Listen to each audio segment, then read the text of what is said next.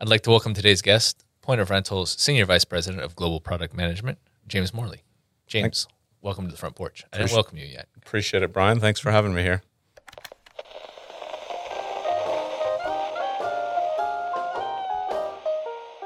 Welcome to the front porch with Brian Beaudry.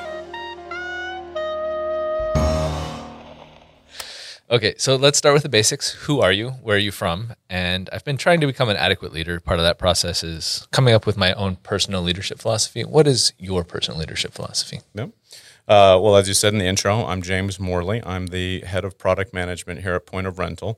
Um, I'm originally Canadian, um, born there. Um, then, through a couple different stops of having a father in the oil and gas industry, I wound up in Houston. Uh, I've spent most of my growing up time in Houston, and uh, even though our office is headquartered here in Dallas Fort Worth, uh, I commute back and forth uh, every couple of weeks, and so I'm based uh, on the in the Houston area. I'm glad it's every couple weeks, not every day. That seems like that that was a that was a no go for uh, the initial um, bringing the idea of coming and working to point of rental to my wife. But uh, no, it, it, it's a good balance of being able to come and get FaceTime with people, but then also you know getting to work with gym shorts half of the time, as most people enjoy from a hybrid work scenario. Um, leadership philosophy. So, I I would say that of all the leadership philosophies that I've resonated with, the one that I try to keep forefront in my mind and I think resonates the most with me is lead by example. Um, I think that if you ask somebody to do something that you're not willing to do yourself, or if you're trying to build a team or be a part of an organization and you're asking people to do things that you're not modeling that behavior, talk is pretty cheap. They need to see you doing those things. And so that's the philosophy that I think's resonated with me the most in my career. All right, I like it.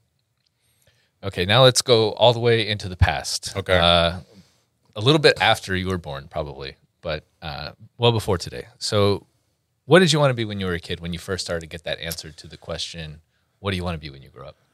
You know, my first memory of answering that question, I think, is a pretty standard answer for most elementary kids. Pretty sure I wanted to be a marine biologist. Um, I'm, you know, first trip to the ocean or SeaWorld and seeing Shamu. I think there's a high prevalence or a high correlation of uh, children that wanted to be a marine biologist. Um, I don't know that anything ever came of it, but that would have been, I think, my answer through elementary school or that type of, of, of time frame by the time I got into high school, I got introduced into technical theater. So the idea of doing lighting design as we have in the studio today, building sets and, and things like that. Um, and it, it brought a lot of interest in my life together, you know, entertainment, theater, not having to be on stage in the theater, but still getting to be a part of it, um, you know, a certain amount of uh, problem solving and fixing, et cetera. And so that resonated with me all through high school. And I think I would have told you up until my senior year of high school that was the career path that I intended to get into.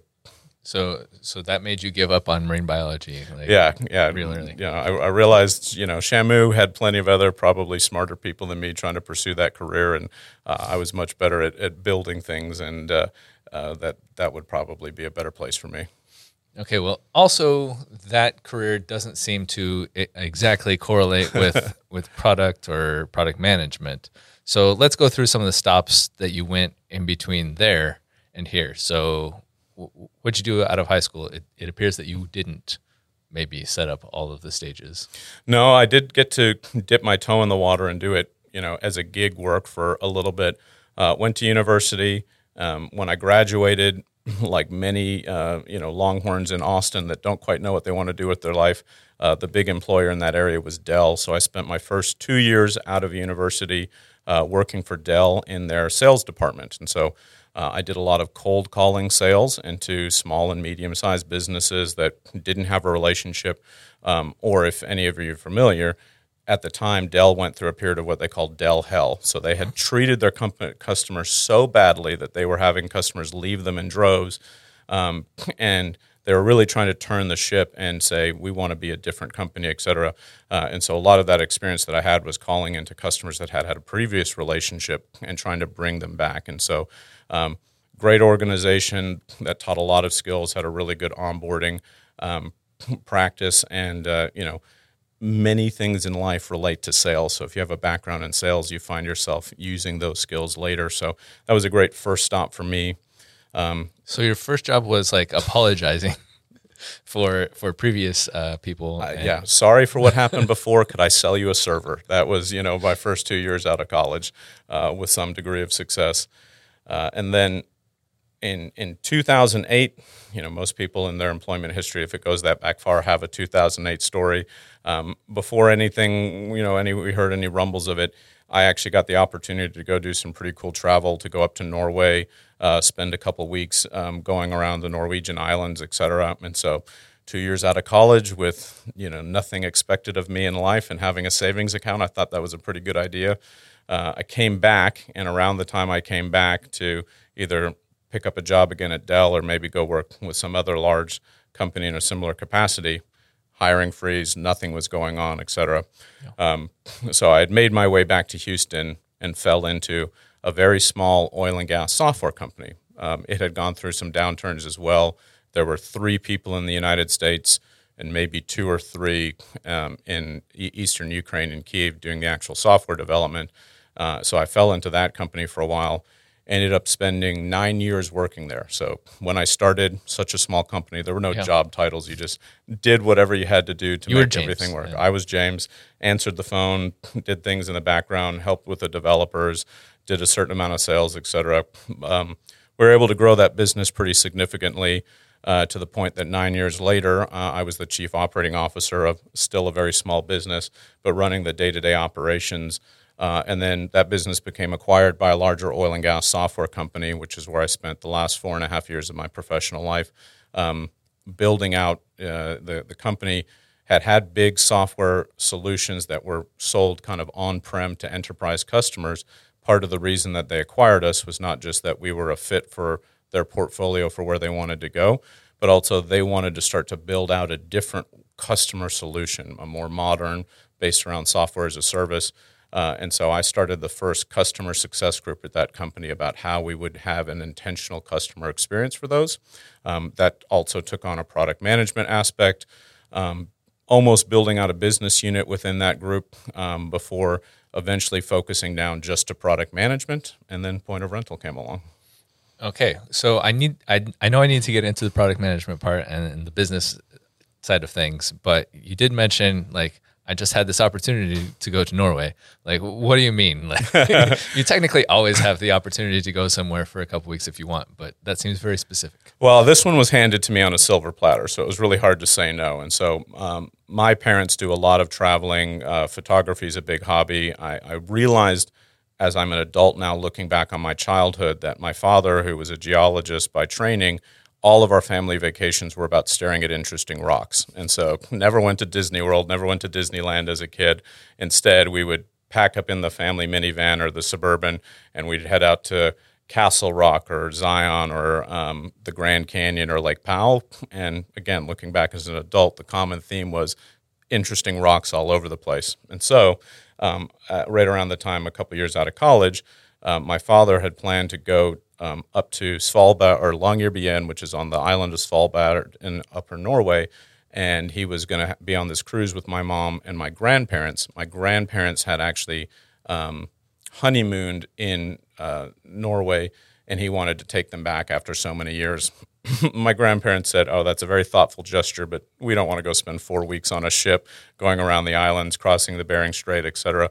Uh, and so he came to my brother and I and said, "Well, you know, because I've got these two non-refundable tickets, would you like to go?" Uh, so that's that's how that came to be, and uh, no regrets. But uh, you know, I don't know if I would have gotten that if the tickets were refundable. that, that's fair. Yeah, that is definitely one of those where it's like, okay, twist my arm. I guess, I guess I'll go. yeah. Okay, so uh, let's let's talk more about getting into the the business side of software and and dealing with SaaS. How is that kind of translated to what you do here at Point of Rental? I think a lot of things, you know, I was in a very small business. There were, for a long time, no clear job descriptions, roles. You did whatever you needed to do.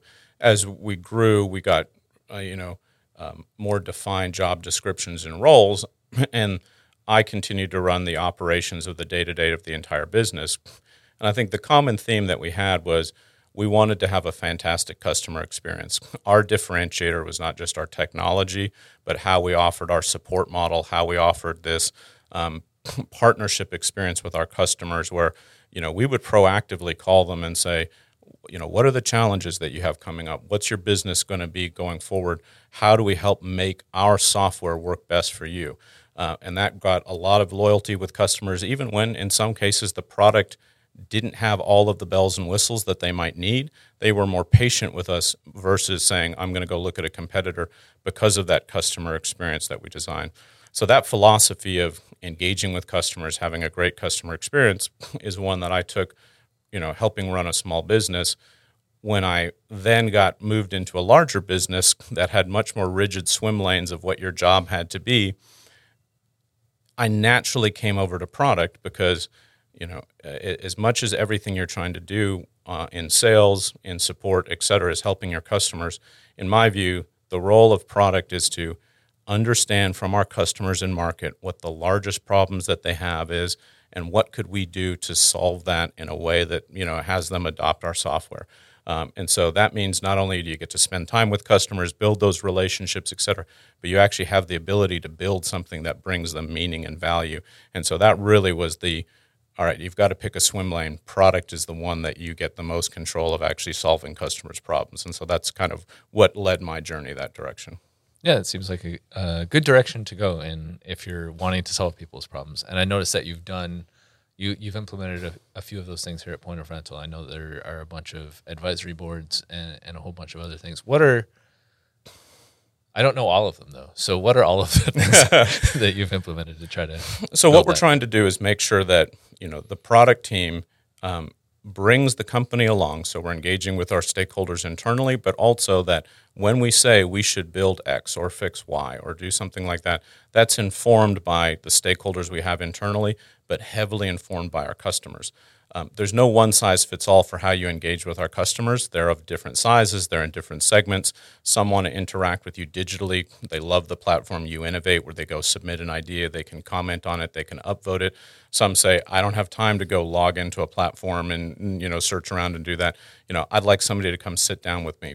So we have product managers that go out to locations, sit down with customers, have a conversation with them. Uh, we also have this idea of customer advisory boards where we'll bring customers together in different geographies and different segments. We do it virtually. We're going to have the first on in-person version of it coming up in October where we'll stack rank ideas, we'll talk to them about it, we'll say, okay, when you say we'd like to have X mobile feature, what does that really mean and what problem is it solving? And it may mean that when they say go add a checkbox here, we in fact realize that no, that doesn't solve the problem. The better way to solve the problem is this. And so we want to be collaborative in that conversation with them. So the customer advisory boards allows us to do that, to have long format conversations back and forth um, with those customers we also use a, a, tool called AHA to do what's called empathy sessions. So, again, our customers are running their business all day and out. Sometimes, with their best intentions, they can't log into a one o'clock call because something changes for their business. So, so, instead, they have the ability to go log in, watch a short video of a concept or a prototype, leave a comment, interact with customers there. Um, we have you know business analysts that will call out to them talk them through things. Uh, we're also investing in tools within the software so that they can leave comments and suggestions or even mark, you know, this screen gives me a lot of trouble. And so that's about opening up a lot of different channels to get feedback because we don't want, you know, it's this idea of the one squeaky wheel. We don't want one place that we're only getting feedback from and ignoring the rest of the car in that analogy.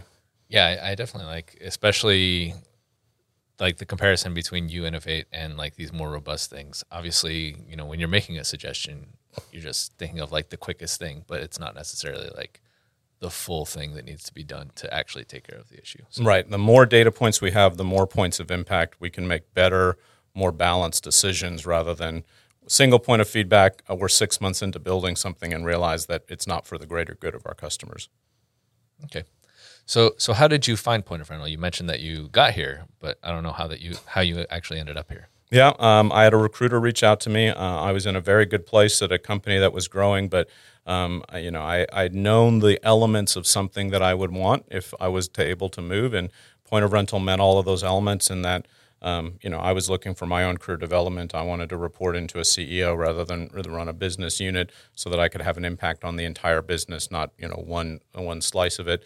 Um, you know, I had built up a skill set within an industry and I wanted to figure out if I was lucky or if I was good and could I take that skill set and cross industries. Uh, and so that was part of the advantage of, you know, after a certain amount of time, you become an expert in that industry. Could I be an expert in the discipline of product management and take that to a different industry? Uh, and then I really wanted to go to a, a, a company that had values more than what they just put on the conference room wall that was mission led, that really spoke to the culture of who we intend to be. And even if that was aspirational and we're still trying to get there, um, that I could be a part of that growth of the company. And pretty much from the very first conversation I had with uh, the recruiter uh, and, and then speaking to our CEO, Wayne, you know, it all three of those boxes were checked. And, and so I was very excited about the opportunity uh, from the outset of uh, being reached out to from a recruiter. All right, good. And and you haven't left yet, so I haven't left yet. Seems no. like we're, we're still up there, so that, that's good. All those things remain true this amount of time in. Good, because it also seems like you're like a positive version of a Trojan horse, where you've brought in a bunch of other people from from your previous uh, stations, and h- how many people have you brought over, and what are you selling them on when you're when you're telling them to come here? Uh, well, I've done a fair amount of hiring since I've been here, but I have three that have specifically come over from my last company. Although uh, um, one of them has been uh, actually with me since that small business um, back before the other one. Um, I, I, would say that you know one of Point of Rental's core strengths is we have a huge amount of industry expertise. We have people walking these halls with decades of experience in the rental industry. They know our products, they know our segments, um, and so we've got a really strong team with that core industry experience in our products. I've had the fortune to work with some really great people that bring other skill sets and specifically that next stage of growth that we're in right now between more customers, bigger, more complex problems. How do we take this intentional customer experience that we want to deliver, but we want to deliver it at scale from a product, from a support, from an experiment? Um, also, as the business gets bigger, it gets more complex, and we want to be able to know how we uh, how we're working in that business before something sneaks up on us. Uh, and so, uh, those are some of the individuals that have seen that level of growth before. They have experience with companies of this size and larger, and so they're able to come in and add catalyst to the knowledge that we already have with the team members that we have. Uh, and so, yeah, I've been fortunate to be able to attract a few that want to continue the journey with me. And uh, you know, depending on budgets and hiring, uh, you know, I'd love to. Any of you out there, I'd love to chat with you in the future. All right, all right, always be recruiting. Okay. Uh, so it sounds like you kind of use the, the same like mental process for both of these, but I was going to say which which comes more naturally to you, uh, identifying good fits for for people in roles, or identifying how to grow slash enhance a product. so so many things are linked, right? In product management, the first thing that you're trying to do is what's the problem you're trying to solve, you know, and is that a meaningful problem? And I think that with growth and with hiring, et cetera, you need to know what's the problem you're trying to solve, then go figure out, you know, is that a shift of existing roles? Is that an org? Is that a, a expanded set of responsibilities? Or, you know, when you find that person, or if you go find that person, you know, here's the problem you're trying to solve. Because one of the core things I would say across um, point of rental team members that were here before I got here, those that we've hired, is we're all problem solvers. Everybody latch, likes to latch on to a great problem. And so I think you have to start with that in order to even be able to attract somebody who might be the right role uh, for the for an expanded team. Yeah, that's definitely one of the things I notice as I come across all these like new new people that I'm introducing. Like, what do you what attracted you to the position? I like to solve problems. Yeah. And it's like no matter what part of the company they're in, that seems to be a, a big thing that they like. And part of what I tell tell people in any kind of conversation I said is, you know, there are companies that you can go to that you can log in with your employee ID and, you know, from eight to five or whatever your hours are, there's very prescriptive job description. Do these things, check these boxes, et cetera, go home and be fine with it. And then there are companies like us that are growing and there are opportunities and challenges with those growth. And if you view it as, oh my gosh, all of these things are changing, they're shifting, I get brought new responsibilities, and that drains and takes from you, you know, w- this is not the place to be. But if that excites you, of I get to be a part of something great that's growing, I get to see my fingerprints on a business that's changing, and I can say, look at that thing we've done for the customer, look at that new program we had. I had a hand in building that from the outset. Those are those common problem solver type people that I think we're bringing to point of rental. All right. Now that that sounds like it might lead into this next one, and it might be your favorite thing about this role. But what is your what is your favorite thing about your current role? I think it's building a great team. Um, you know, I always measure myself in the performance of my team. Uh, I want to see everything do well and, and do see my team do well, see my team solving problems, taking the the role that I think they should have in the organization, which is you know let's build something once and have it affect a thousand customers rather than you know one great idea that might have a much smaller impact. Uh, so I think between building the team, being part of a company that is growing, um, that ex- is experiencing the challenges you would expect at this level of growth, um, and then also yes, having really interesting problems to solve uh, every day when you wake up. Okay, I like it. It it seems weird to wish for more problems every day, but I, I, one of the things I tell my group is if we're incredibly successful, do all the right things for ourselves, our, our employees, our customers, et cetera, the only thing we're signing up for is bigger, more complex problems. And so, yeah, you, you have to have that mindset. All right. Cool. So before we get into your non professional life, we need to play a game. All right. Uh, we're going to call it Morley or Lessly.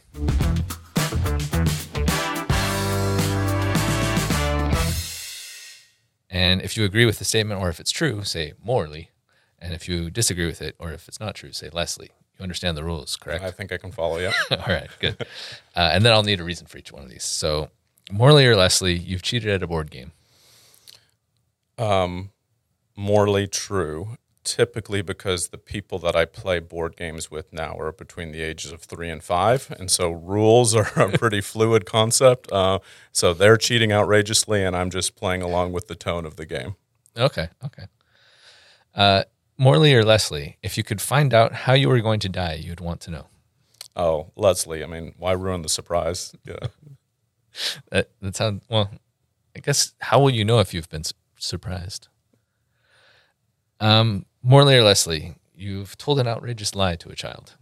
Uh, Morley, uh, seek back to the, you know, uh, my, my children are, I've got a pair of three year old twins and a five year old. I mean, the lies go from small to outrageous uh, depending upon whether we're talking about spoiler alert for any children, you know, fictional uh, things that uh, you know Santa Claus bells around the, the house or on the roof on on certain days to the gold doubloons that uh, the tooth fairy's leaving under your pillow, those types of things.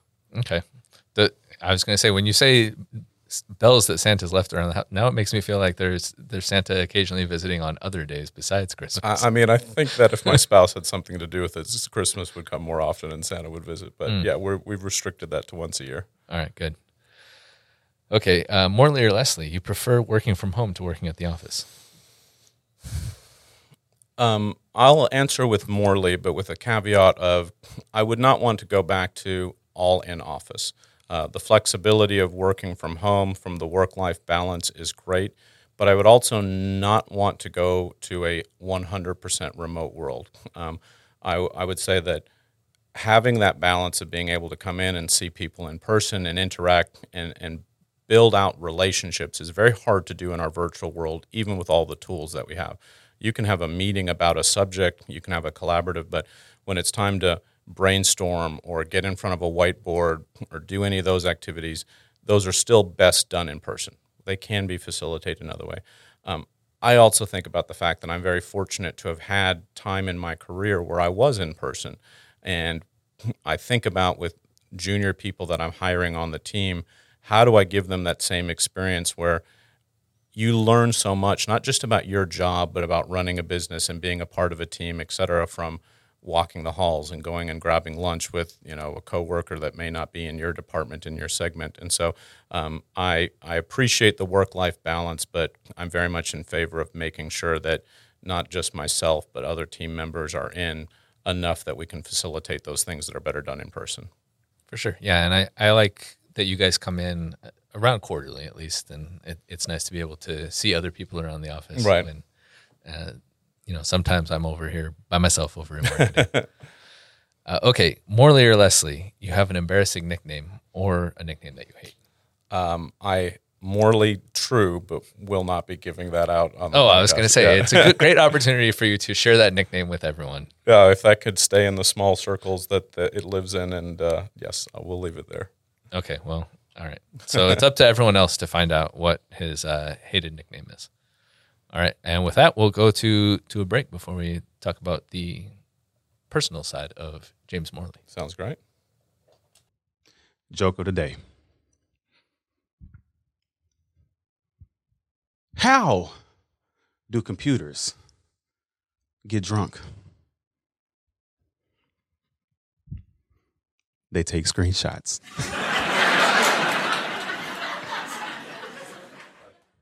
Uh, so before we started recording today, you were telling me that you are an immigrant. You also mentioned that uh, earlier in this uh, podcast. But you came to the U.S. when you were five-ish, and you have three citizenships and passports. Mm-hmm. So, what? So you came here from Canada. You're in the U.S. and you have U.S. citizenship. What's the third country? Uh, my father's British, so I actually was born Canadian, and a few days later um, became a Canadian and British citizen. Uh, I still think that my parents thought, up until maybe a couple of years into us living uh, in the U.S., that that we might be moving back to Canada or England at some point. I think my parents are now rounding up thirty something years in Houston, and so that obviously hasn't panned out. Um, so actually, uh, becoming a U.S. citizen was my last citizenship uh, that I got at, at 17. My I uh, didn't have to go through the process. I skirted in right uh, a year before, but my parents went through the naturalization process, and so uh, I got my U.S. citizenship when I was 17. And thankfully, they're all uh, friendly countries, and none of them make you give it up. So I still maintain three different passports. Yeah, I was going to say that's very, uh, very nice and friendly. I don't, I don't know if they even really count as separate countries, given that they don't even make you give up your. I, I keep wondering what I could do to get a fourth. You Yeah. know, at some point, if that's even feasible, but I feel like that would be a very small group of people that have four citizenships. Yeah, it's also just good to have options, you know, Right. in, in Yeah. case I ever need to leave. Yeah. Well, and and you know, from a point of rental standpoint, from the markets that we have, uh, we have offices in both of those countries, and so it just you know allows me to diversify. So, uh, Australia, you know, Yeah. I'm coming to visit you next year to see what it takes. I, I think it takes more than just like visiting for a couple weeks, but I mean, who who knows? Um, has being an immigrant impacted your daily life at all? Because I'd imagine not very many people give you the old "you ain't from here, are you?" Uh, I I still will say a few words, probably a little bit um, peculiar, um, but uh, you know, I, y'all has not made its way into my vernacular.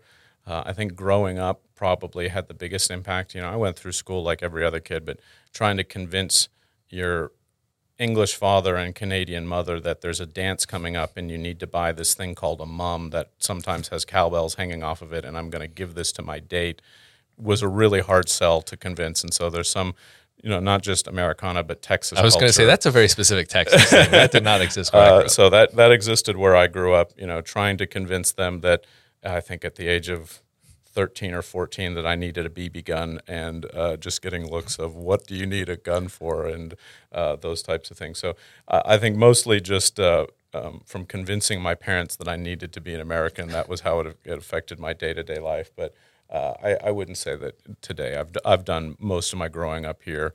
Um, you know, some of the other culture aspects in in high school, I was looking at you know large universities that I could go to and looking at A&M and the University of Texas, and I just thought, oh, they're two big Texas universities, and I think it was shockingly late that I realized the difference in culture and the rivalry that went on, um, and and so th- those are the types of things that I think I missed out on as the, in growing up and not having those influences.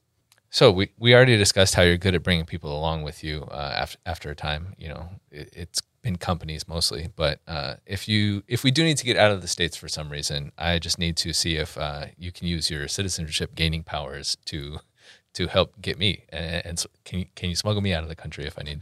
I think depending on the destination, uh, you know, I would still probably go Caribbean before I'd try to smuggle you into Canada, but we can talk. All right, good, good. Uh, another thing that you mentioned when we were talking uh, pre-interview is that you were a Boy Scout and you did a lot of camping and traveling as a kid, including to Germany and Japan. So, first of all, as, a, as an American who grew up studying a lot of World War II, I associate Germany and Japan with being Axis powers and then like great engineering. But I'm sure that's not the reason that you went to those locations. So, why did you go to those two countries in particular? You know, the correlation between the two, and, uh, you know, I've had the fortune to go to some parts of Europe. I just came back from seeing my second trip to Normandy. So, yeah, well aware of the, the World War II implications, but somehow the correlation that those two destinations had that in common didn't quite. Um, uh, so Germany was the opportunity that um, my uh, high school best friend and I, uh, we were going to travel around Europe together between high school and, and college. Um, he signed up for the military and they moved his ship out date. Um, and so we, we missed that because he shipped out at the beginning of that summer. Uh, and for whatever reason at the time, I decided not to go solo. And instead, I found this through the, the scouting organization, um, a 17th century castle uh, called Burg Rieneck, which is just outside of Würzburg in Bavaria. And I got to go be a staff member and worker there for the summer. And uh, who doesn't like castles and the chance to live in a castle and do anything, everything from helping facilitate weddings to uh, reenactments to corporate retreats um, in beautiful uh, part of Germany for the summer. Uh, so that was the real attraction there. Uh, Japan was being a part of kind of an exchange program um, and getting to go, you know, see a part of the world that was just fantastic. We did go to Nagasaki, but we also traveled around, uh, did a homestay, went camping, uh, and so no correlation there. And you know, obviously all around the U.S. and some other travel destinations, but I guess those were the two that, that, that stuck out. Speaking to you, Yeah, I was gonna say those sound especially cool. So you did. So basically, like the working there kind of paid for the trip. Yeah, the, so working there, paid for the trip, room and board, got a small amount of allowance. Um, it was something like ten days on, two or three days off, and so had had a home base. Um, you know, was my German is was horrible then, is non-existent now. Uh, but then you know, you get three days, go into Berlin, go into uh, some other part, and um, you know, it's just a great way to spend a summer in between uh, college and university, and coming back to university, having had the the interesting European summer, and actually ready to start doing some courses. Yeah, dang, that's on. I, I need if I get a time machine, I'm going to need to go back in time, tell myself sign up for Boy Scouts and do this. Uh, okay, so why didn't you become an Eagle Scout? I'm guessing that you're not one because you said you grew up doing Boy Scouts, and I'm pretty sure every time I've met an Eagle Scout, they lead with that. So maybe that's just an annoying habit I don't have, or maybe I need to. But I'm an Eagle Scout. I got my Eagle when I was 15, uh, eighth grade, which is pretty early. Um, which having that drive to do it fairly early on, there's a lot of people that call themselves life for lifers, meaning they're you know, 18 and they aged out and they never got their Eagle. Um, but I stayed in because I had a younger brother, and it was you know a big part of what my family did, camping, etc. So I stayed in after I got my eagle, which is actually what gave me the opportunity to go do a bunch of really cool things because I was no longer trying to earn merit badges or get my eagle. Instead, it was you know what can this do for me, and so getting to go to the big ranch in New Mexico called Philmont. Uh, I was able to do two hikes there um, over two different summers. I was actually worked there for a couple other summers um, while I was in high school, uh, getting to go up to Colorado and you know just getting to do for those that uh, will follow me here the cool stuff in Boy Scouts. I realize that not everyone will agree that that exists, but I would argue it. Uh, so was like being an Eagle Scout a precondition to doing the uh, Germany trip, or or no? No, no precondition. It just, um, you know, for many, it, it, it just allowed me to focus on doing the interesting things that I wanted to do, whereas others uh, that hadn't got their Eagle so early spent a lot of their time balancing. Oh, I've got to get a merit badge or some other requirement, et cetera. Mostly those are they were focused on some other thing. They were in band or in sports or those types of, of, of pieces. And I played a, a few sports, not very well um, in high school. As I said, I got into technical theater, um, but in the junior high years, that was my main focus outside of school, and so um, getting all that stuff done early gave me the chance to, yeah, go go and do the fun things afterwards. So you're getting sent away for the summer every summer. Is this? I don't know. It seems very weird for parents to just send their kids away. I know it's something that was commonly done, but as I have a daughter now, I can't imagine just like sending her away for the summer. I don't know if that's a combination of having European parents, having parents that were just more outdoorsy themselves, or living in Houston where it's really hot in the summer and wanting to go uh, somewhere else all summer. But uh, I, I, think probably from the time I entered high school, there were multiple summers where the day after school I would leave for a camp. I might come home from that camp, change clothes, and go to something else, or go work as a staff member at, at another camp. And uh, it was not I, would say almost all four of those summers in high schools, I was gone nearly the entire time. And sometimes over Christmas breaks too, there were winter camps and, and things like that. Um, but you know, fantastic experiences and no regrets versus you know sitting around Houston in the summer. Yeah, I was going to say that sounds like a, a much more fun alternative. All right. Um, so I guess we I guess we don't need to ask you what badges you still need because you got all the badges. I got all the ones that I needed for sure. Yeah, there might be have been uh, a few other ones and some that you were kind of forced into doing. I was going to say, are there any that you like missed out on where you're like, oh man, I wish I'd gotten that badge. Also, is it too late? Can you get Well, can you get you age out at 18, when you're no longer so, a boy? I mean, there's no reason you can't buy a book and go through all the things. But uh, no, eh, you know, everything from there are cool things. Uh, um, wilderness survival, right? So, like, you learn some of those core survival skills. We had to build a shelter um, out, and you know, the person leading it ran an exercise where they basically we were all sitting around. He walked in and said, "An emergency happened. You're not allowed to get anything. We're taking you out into the woods." So it's like not even preparing water bottle, pocket knife if you didn't have it on you. Um, those were those were pretty memorable. Um, all the way to you know basket weaving, sitting there at this camp, learning to make a basket. Not nearly a skill that I use today. Yeah, I I hope you don't have to use the wilderness survival one today. Uh, all right. So there's there's a lot of things that I still want to get to with you, but we're running out of time, and we haven't even gotten to the five important questions, which Okay. ten- tends to take quite a bit of time. So let's just get to the the scuba diving because that that really sounds interesting to me. How do you decide, like, hey, I want to become a scuba scuba diver? Um, so I think it was something that uh, some friends had talked to me about. Uh, again, in Scouts, I got the chance to do like the pool version of it. So thought that hey, breathing underwater, this is pretty cool. Um, maybe it ties back to that desire from a marine biologist. I was, was going to say, is, is that a badge, breathing underwater? No, yeah, yeah, not that I, the one that I got. Um, and, and so, you know, I had I think a friend come and tell me and say, you know, we would all or most of us would love if space travel became an actual thing in our lifetimes. But the closest thing you can do to it today is put on a scuba tank and go be weightless in the ocean. Um, and then from from the marine life, the the you know the calm peace that you need to have to be a good scuba diver, et cetera, uh, it just became a really cool uh, hobby to pick up. And you know, from the travel bug and liking to go places, you know, it it it aligns with going going someplace interesting and going and seeing what's under the water at that place. Okay, so that's your that's your theme. Like your parents' theme was go see rocks. and Right. You're, you're just Mine like, all right, we got to go into the water. Right. Yeah. Okay. Are, are you making? At what point are you taking your kids underwater? Uh, I think you may have to be 15 years old to get scuba certified. And Okay, so good. It it sounds very Yeah. scary to. Now I have three sets of snorkel equipment at home, and in the pool in the backyard, uh, my five-year-old and I already start snorkeling around. So she's uh, she knows that ten years from now we can we can try it out. So uh, hopefully that's something that I can impress rather than force upon my children. All right, sounds good. You're you're already training her to not go up faster than the bubbles. That's right. Yeah. All right. Uh, you seem like an analytical guy. Are you really organized about what you intend to see when you go on a dive throughout a trip, or is that where you go to just like clear your mind and just be zen? Well, I think what you see is fairly outside of your control, and so there is that element of organized to a point, right? You organize the trip to get there. You get excited about where you're staying, where you're going to go, um, and then you set yourself up for, hey, let's go have an amazing experience. But what you see, what you experience there is, you know, that's part of the the beauty of it is that you can't organize that. Okay. So I'm going to name a list of things, and you let me know which which things you've seen while scuba diving. Okay, Okay. Uh, first of all, a newt playing flute, I have not seen that while scuba diving.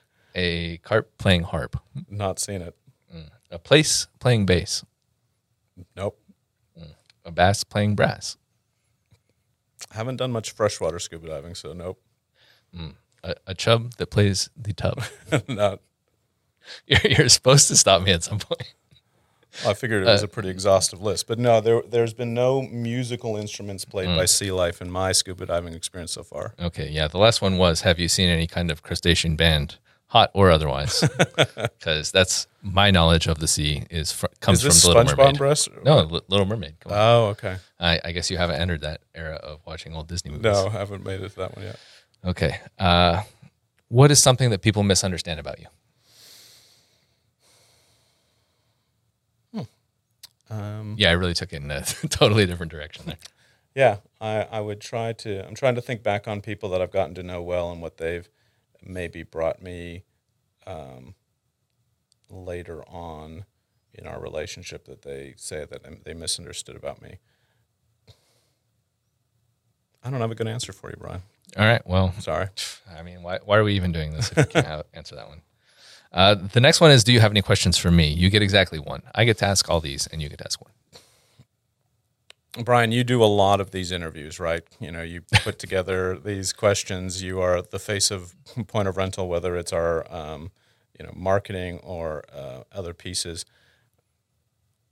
When when you spend the time with this amount of people, how much of this is really formulaic for you, or how much of it are you saying like there there's something about this person I really want to know, and I build the interview around that? How do you approach giving interviews like this?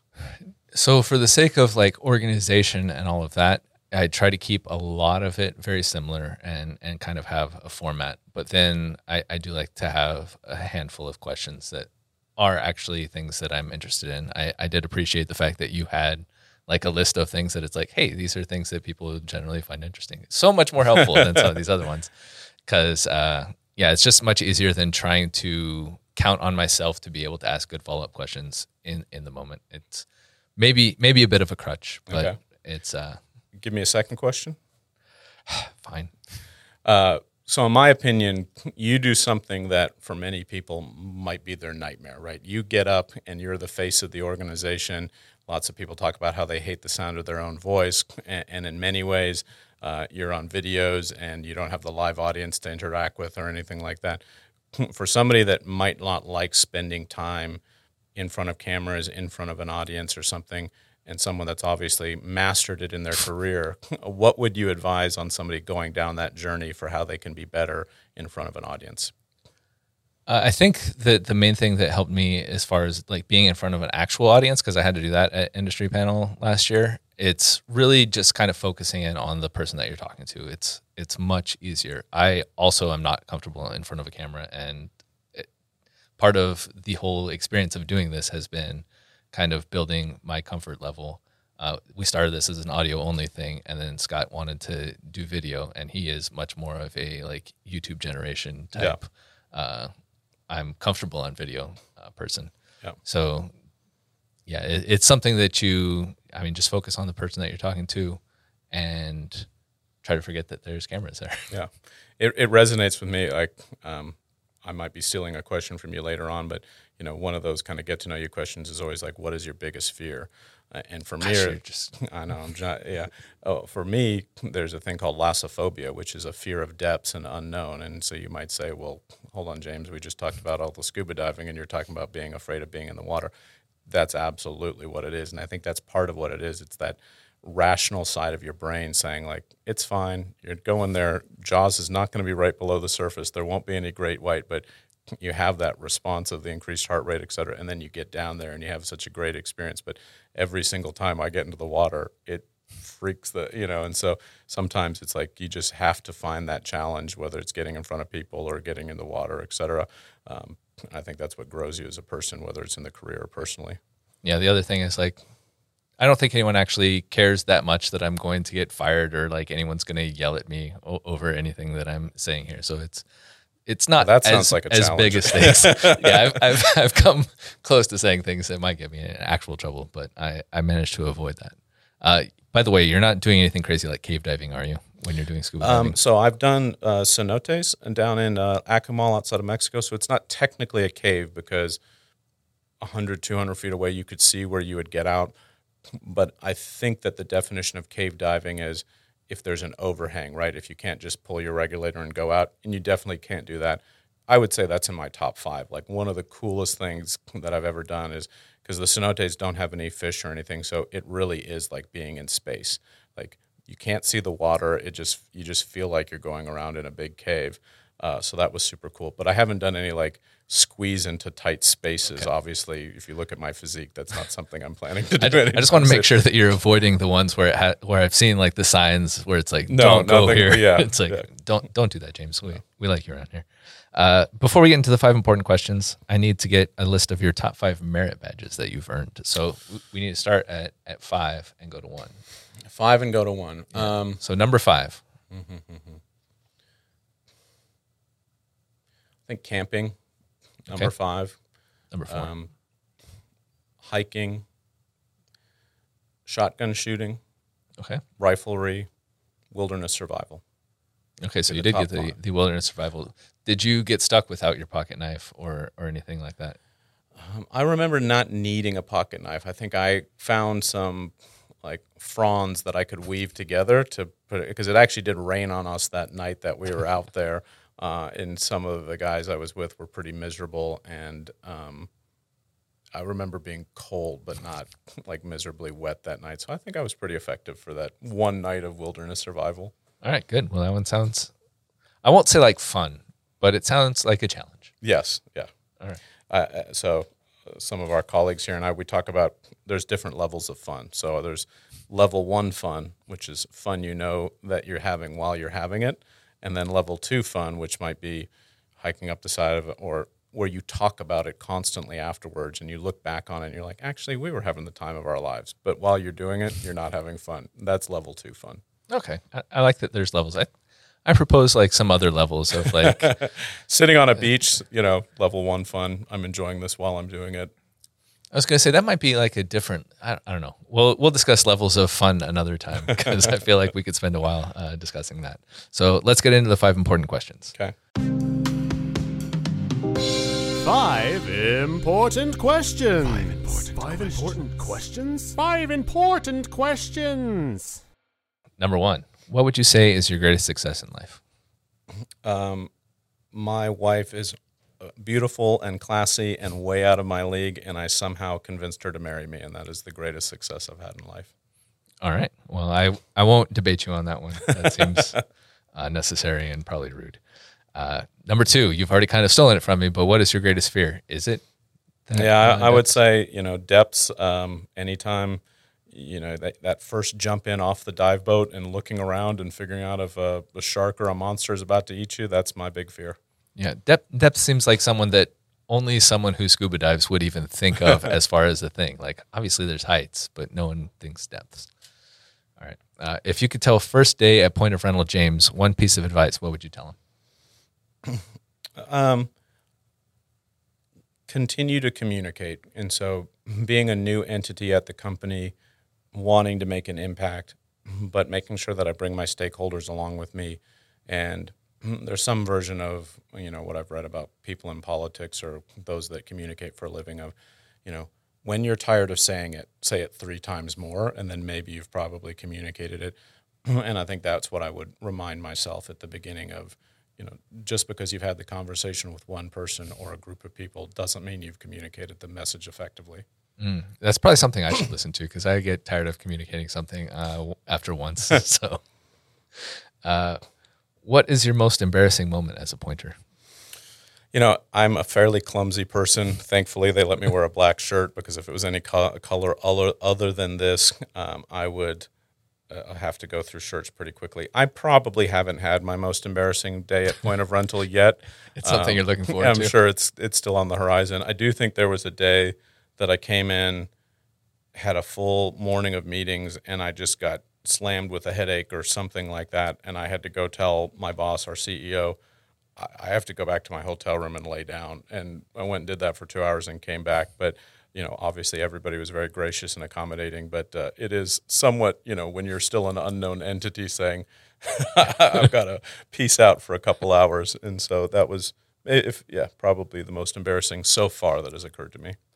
All right. Well, uh, sorry you've been sentenced to death because uh, needing uh, needing a couple couple hours to lay- down and, and rest uh, is now a capital offense. You, you now get to have a permanent rest after that. Uh, what is your last meal and why? Um, so I think also coming to the U.S., there's a there's a whole slew of Southern food that I didn't grow up with. That wasn't what was came out of my family and put on our dinner table. So I think some combination of you know a smoked Texas brisket, cornbread made from somebody who's from a couple generations of the South, um, macaroni and cheese where you know it's been put in the oven and baked for a little while, um, would be up there with the last meals. I like that you have a have a demand. It's like, no, this person was clearly like first generation. No, first generation, nothing out of a box. Yeah. Okay, so nothing to honor your your Canadian or or English. I, I mean, uh, there's a lot of history between those countries and a lot to be proud of. But I think culinary, I do like a good full English breakfast, but I'm not sure if that's actually English culture or just a tourist thing. Mm-hmm. But neither one of those are. In, in in fact, English culture is just really good at stealing other cultures' food. So yeah, It's fair. Okay. Well, would you like any uh, any beverage with your with your final meal? uh, probably a, a good whiskey. All right. Uh, what is? Oh, if you could change one thing about yourself, what would it be? And, and this is a like instant change type thing rather than a you know constant working. Um, other than you know wealth and health, you know that would probably be in those categories. It's fair. That's that's a good uh, general wish. Uh, if you could change one thing at point of rental, what would it be?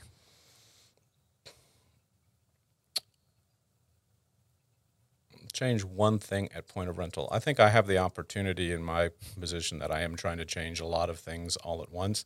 Um, and But now you can do it in a snap. uh, you know, I, I would I would like to uh, take the feature rich software that we have that serves a lot of customers, and a, a big part of what we have going on right now is modernizing it. So taking all of those features that our customers use day to day.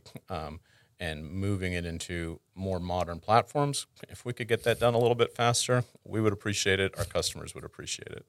That's true. Okay, what is your spirit spice? Oh, spirit spice. Um, like that you say spirit spices. So I know. obviously, this is a Yeah. common question that everyone yeah, of everyone course. knows. Um, I'm still not quite certain what you do with seasoning salt over salt, and but I feel like there's probably a world of where seasoning salt is the better answer. So I'm going to go with that. Okay, it gives you a little extra, a little extra flavor on top of the salt. I do enjoy it on a on French fries. Okay, uh, tell me a secret about point of rental. I don't know that I've been here long enough. Um, there are rooms full of random things. Uh, every now and then, I was looking to change my desk around, and I went went looking, and I found uh, a room full of desks, or uh, a room full of you know Nerf guns and things like that. And uh, so I think this this office is a treasure trove of uh, random things if you open up the right door. That's true. Yeah, we we moved into the office and then COVID hit, so we didn't really get fully situated. So that yeah, there there is a bunch of random stuff around here. But if there are other secrets, my tenure is probably too. So I would appreciate knowing any other secrets of point of rental that I should know. Okay, what's something whether related to our software or not that you could teach a three to five minute class about, like on a on video? Um, I think using different tools like OneNote, et cetera, to stay organized and using Google Tasks. I think that what I find interesting and surprising is that for some of the really high level people that I either interview or hire that you know have great brains to solve problems, et cetera, how much some kind of basic task management and organization can be lacking. And so I may not be an expert in it, but I think that's one of the things that just by necessity I have to do to survive. Okay. And then the, the natural follow up is what is something that you'd be excited to teach a three to five minute class about? Um, I think you can always engage me, yeah, in uh, in different levels of productivity suites, uh, which is probably pretty boring for most others, um, or you know, interesting places to travel, you know, and uh, whether it's scuba diving or hiking, et cetera. And so, a three to five minute class on that. All right, those sound those sound entertaining, and uh, maybe we'll uh, need to create some of those in the future. Okay, well, thank you, James, for chatting today. We're we're done with our hour, and thank you to anyone that made it to this point with us. Uh, we'll keep the porch light burning for you. Appreciate it. Thank you, Brian.